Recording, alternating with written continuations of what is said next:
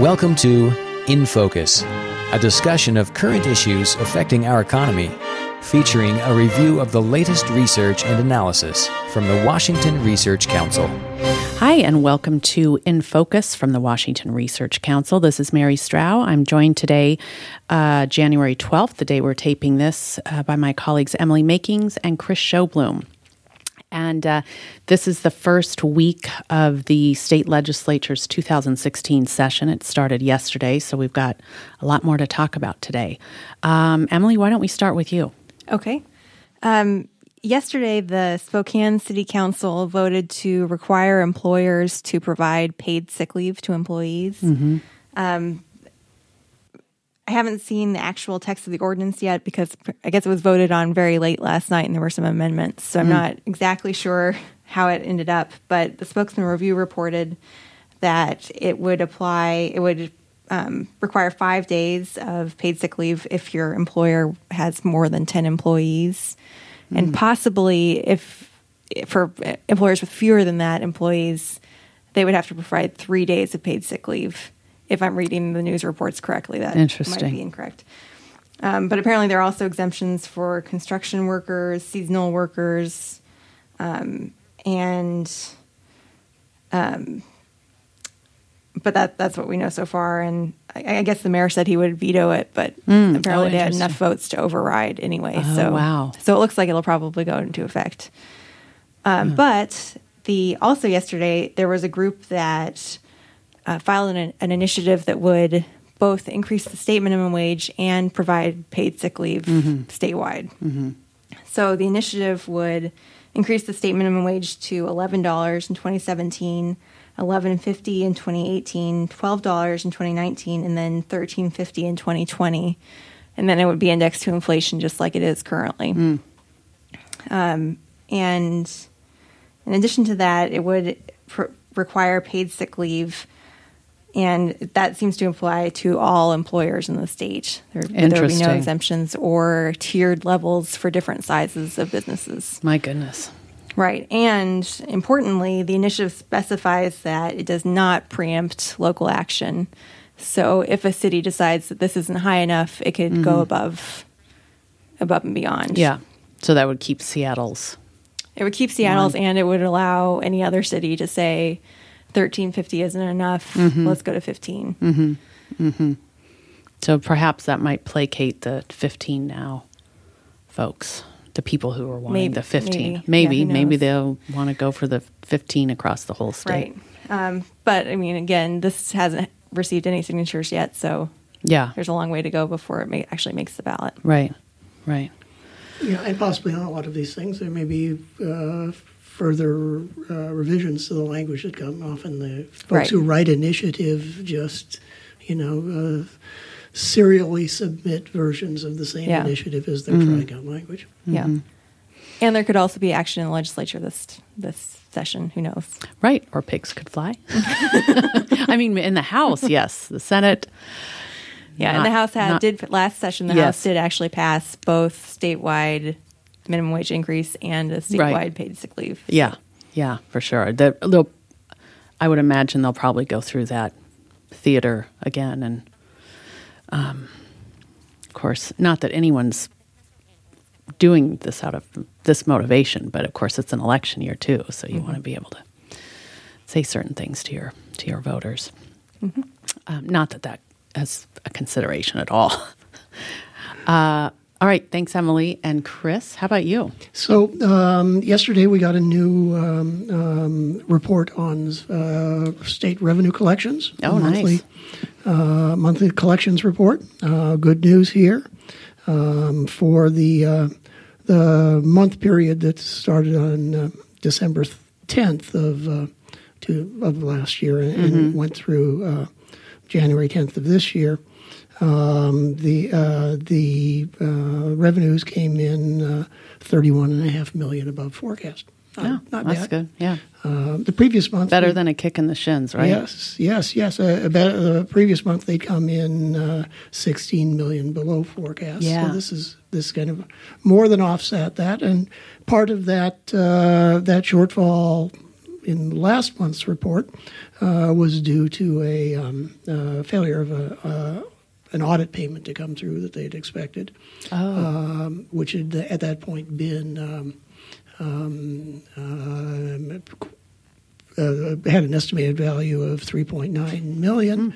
Oh, the, the that audit payment came through this uh, this month, and it was actually 4.4. Nice. So- it's like finding 20 bucks in an old pocket so or that that was good. And then this month also there was um, the, the, even this month's collections. Um, um, uh, there was a, a ten point eight million dollar audit payment that was expected that hadn't come in yet. So that's potentially more good news um, going forward. So uh, kind of a little bit of worry we had last month with that with the shortfall in collections has been uh, you know for now um, erased. Okay. And we're running again above, a bit above forecast, which right. has been, I think, the, the regular pattern for the last uh, year or so. Um, and it'd be nice to see that continue. Yeah, no kidding. I- I'm, I'm not sure the funds available here will really make that big a dent in the McCleary problem, but at least it's, at least it's not making the the hole deeper. Oh, yeah. I mean, can you imagine if it was consistently lower? People would be going into panic mode, even more than they are now. Yep. All right. Well, thanks, Chris. And speaking of McCleary, um, I'm going to round off the conversation with two education items. One is um, a bipartisan piece of legislation uh, that came out of the House, uh, but members of the Senate from both parties have worked on it as well. Uh, and it's not a funding plan because, as we expected, um, lawmakers aren't addressing any major funding issues this year since it's uh, only a supplemental budget year. Um, but it is legislation that provides a plan and might perhaps satisfy the state Supreme Court if it's approved. Um, it's pretty comprehensive. I mean, it lays out just how much work is involved in the rest of the process of providing full state funding uh, for basic education. And I'll post a link to it um, online so people can read through. Um, but w- one of the most interesting things um, is, th- and this is from the bill, I'll just read from it. Um, there's a lack of transparency in school district data regarding how districts use local levy fund uh, uh, use local levy funds, and this limits the legislature's ability to make informed decisions concerning teacher compensation.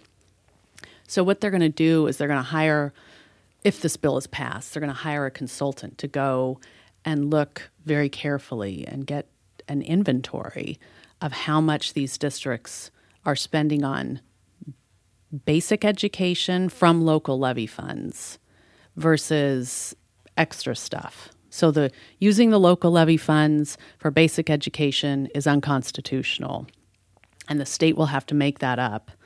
Um, the extra stuff is fine for them to use local levy funds for. So the hope is that this consultant can come back with an exact number. Um, as our listeners may recall, the the number 3.5 billion has been batted around, but turns out, as we found out uh, last week from the um, AP legislative preview, that that's there's some people who don't agree with it, and that's just a best guess. So it kind of makes sense to um, know exactly how much they're paying.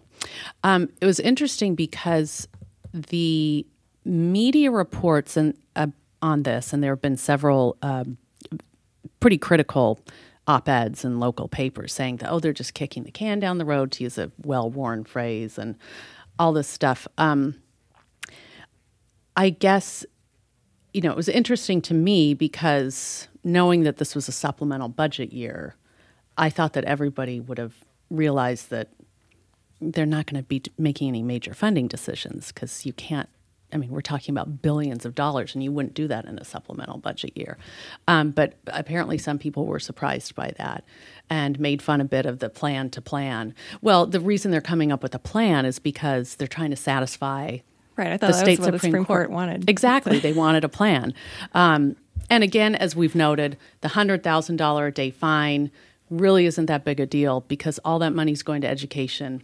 And however long the fine lasts, um, the legislature is going to spend way more than that in the next budget on education anyway. So In the Governor Inslee's supplemental proposal, he uh, provides enough funds to cover the fine through January 23rd. oh, interesting. So that's when, okay. That's when it stops. Yeah. apparently. Yeah. All right. Good. um, so yeah, it was just interesting to see that response. That some people were expecting there to be major funding decisions Yeah. this year, and I mean, I think all along the plan has been for basically for lawmakers to sort of continue their talks and to go through all. I mean, if you read this this whole uh, House Bill 2366, all, and we've talked about this before, all of the huge decisions that have to be made and agreed upon on teacher compensation, new models, and are they going to have a local labor market adjustment so that, you know, in areas that are harder to staff or, you know, in areas that have higher cost of living and, uh, just there's so much to work through. Yeah, I mean, the, the complexity of this problem is breathtaking.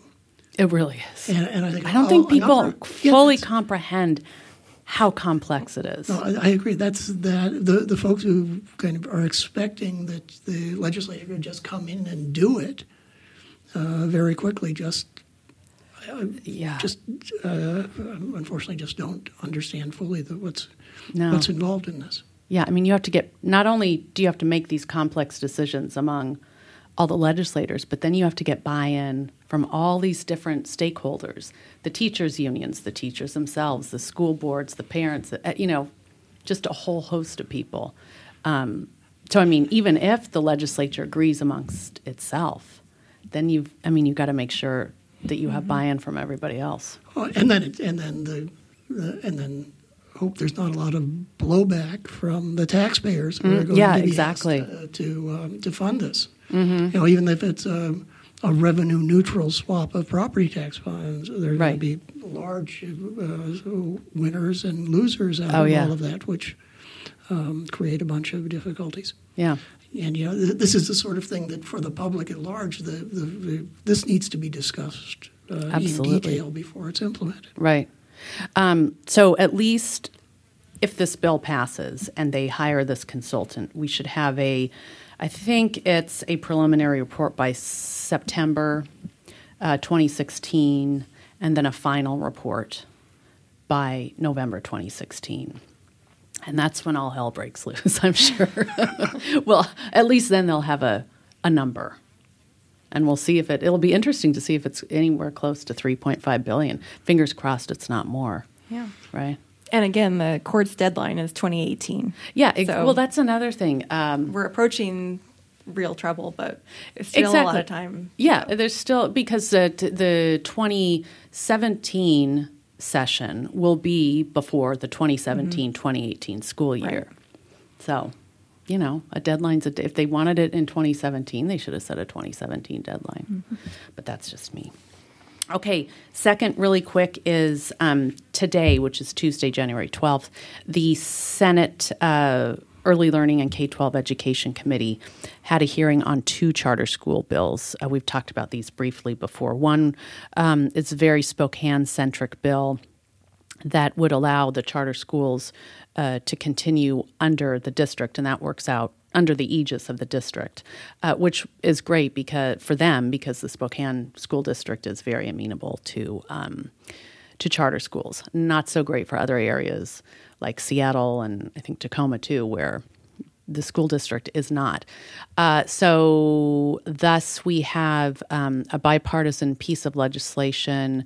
Senator Litzow, um, I know Representative Pettigrew worked on it, and uh, a, sort of a bipartisan coalition uh, of senators and House members. Uh, and what it would do is it would um, have charter schools uh, funded out of the Opportunity Pathways account.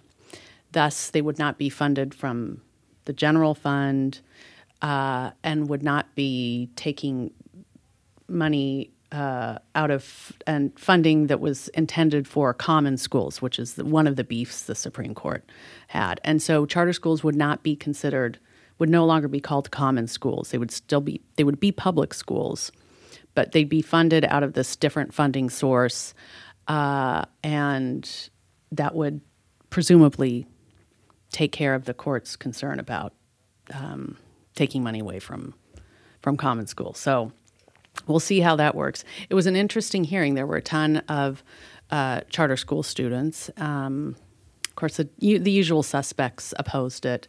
Um, there was also an interesting thing. We tweeted about this a little bit. One of the opponents um, cited the Stanford University CREDO study as saying, "Well, CREDO has found that you know charter schools um, don't perform well." What he only told part of the story. Overall, uh, charter school perform- performance um, isn't that great, but in as we've reported before, in urban areas, they pretty dramatically outpace traditional public schools, particularly for low income minority English language learner students. So that's a little postscript on that. Yeah, and these are you know precisely the areas where we expect them to do um, relatively well. Exactly, it's it's really a solution to the problems of the heavy bureaucratization mm-hmm. of these large urban school districts. Um, yeah, and it just it gives them an option, you know, and that's that's where all of the I think all of the current the eight public uh, charter schools uh, are in urban areas, and that's you know you hear from the parents and the students they they're not they don't see charter schools as an option for everybody, but it's part of the answer for what ails our our public school system. Um, so we'll see. Uh, we'll see what kind of reception it gets. Uh, I imagine it would pass the Senate and we'll see what kind of reception it gets in the House. No, we have no word yet on when it's going to be. Uh, well, it, since it's a Senate bill, I don't know if a House companion bill is going to be introduced. Probably not. They'll probably just have it go through the Senate process, pass, and then ship it over to the House. So. All right. Well, that's all for this week. I'm sure we'll have plenty more next week. We'll keep you updated on the legislative session. Thanks for listening and uh, have a great day. In Focus is a production of the Washington Research Council, dedicated to providing timely, credible research and policy analysis supporting economic vitality and private sector job creation. Your tax deductible investment allows our work to continue. For more information, go to researchcouncil.org.